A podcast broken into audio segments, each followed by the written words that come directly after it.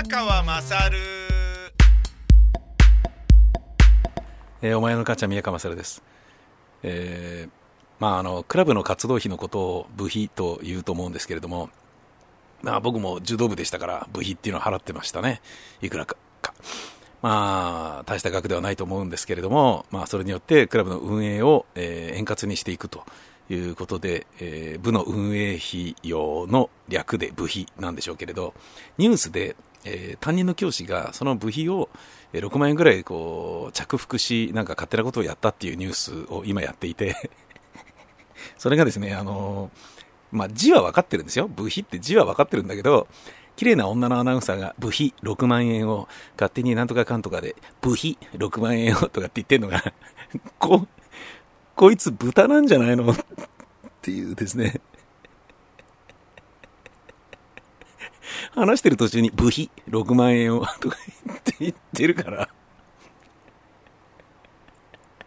みんなから集めた部費6万円を、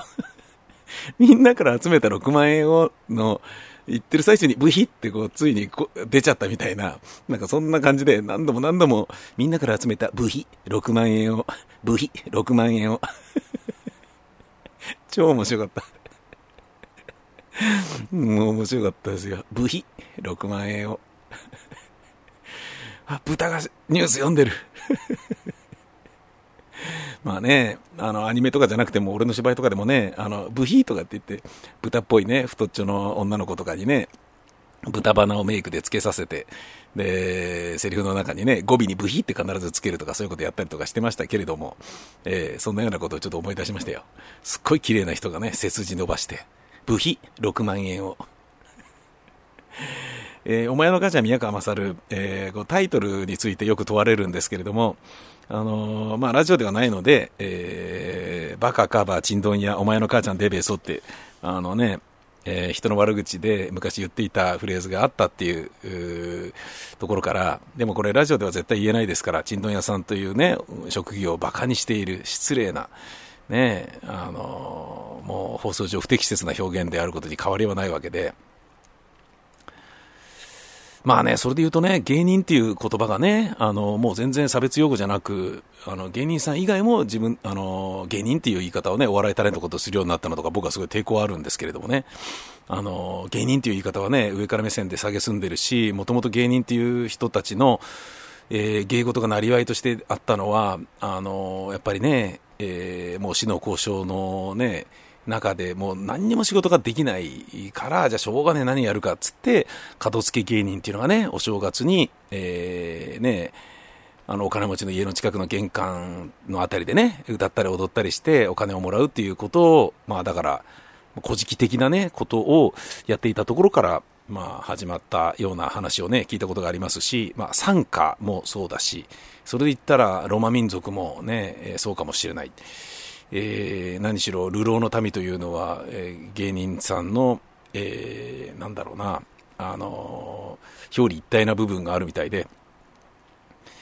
まあ、あの、そういうことを考えると、今更そういうこと言ってもどうなのっていうところはあるんですけど、お前の母ちゃん宮川勝っていうのは、あの、要は、ね、えー人に、えーやいやい、バカカバ、お前の母ちゃん宮川勝ね、あの、人にそうやってバカにされる言葉として、こういうふうに使ってもらえたら嬉しいなっていう、そういう位置でありたいなという願いが込められていることは、まず間違いないわけで。ね。で、これをね、あの、ずいぶん前からこのネット番組は、あの、ラジアットとかですね、あの、ニンニン乳首とか、えーなんかセガのなんかとかね、いろいろなところで、あの、場所を変えやってましたけど、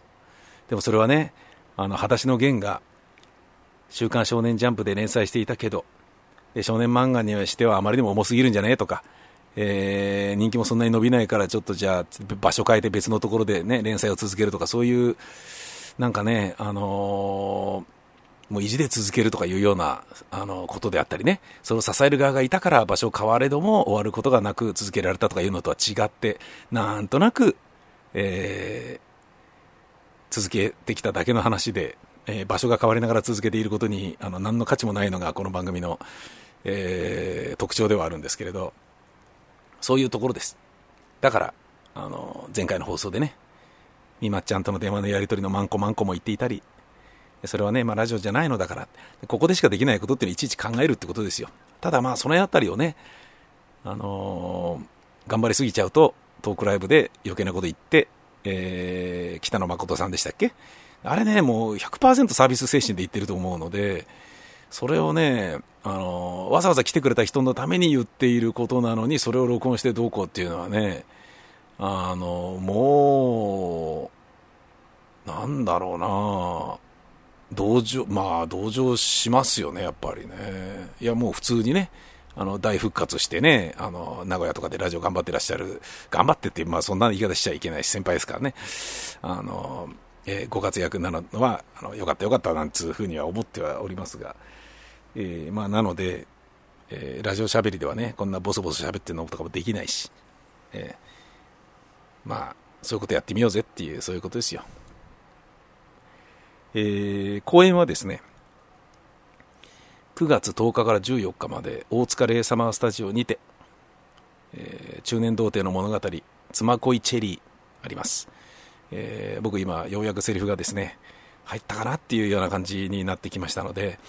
あのー、頑張りますんでよかったら見に来ていただければとチケットはビタミセで販売中でございます。ビタミセの URL は v-mise.com です。V-mise.com 妻恋チェリーはえー、9月10、11、12、13、14、9月10日は木曜日、11日が金曜日、土曜日、日曜日、月曜日。で、土日が午後3時開演で、それ以外の平日は19時開演です。でね、えー、まあ、ここでしかできないことっていうことで言うと、こういうのはどうなのかなってちょっと思ったりしたわけですよ。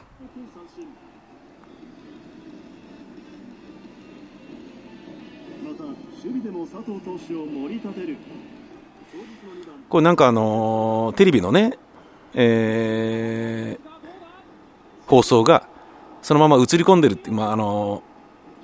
トークの後ろでね、鳴ってるみたいなものとかだったら、ありなんじゃないかみたいなことを前にネット番組やってた時に、あの、どこまでいいのかっていうことを、あの、みんなで考えてて、会社も一生懸命ね、それこそセガの人とかと一緒に考えてたような気がするな。あの今でこそね、YouTube はね、あのもう権利を持ってる楽曲が使われてると、それだけで波形から、えー、バレて、これ使ってるからダメですよみたいな感じでね、お指摘受けるようになってきて、あなるほど、これはいいなっていうことはね、あの便利な世の中になりましたけど、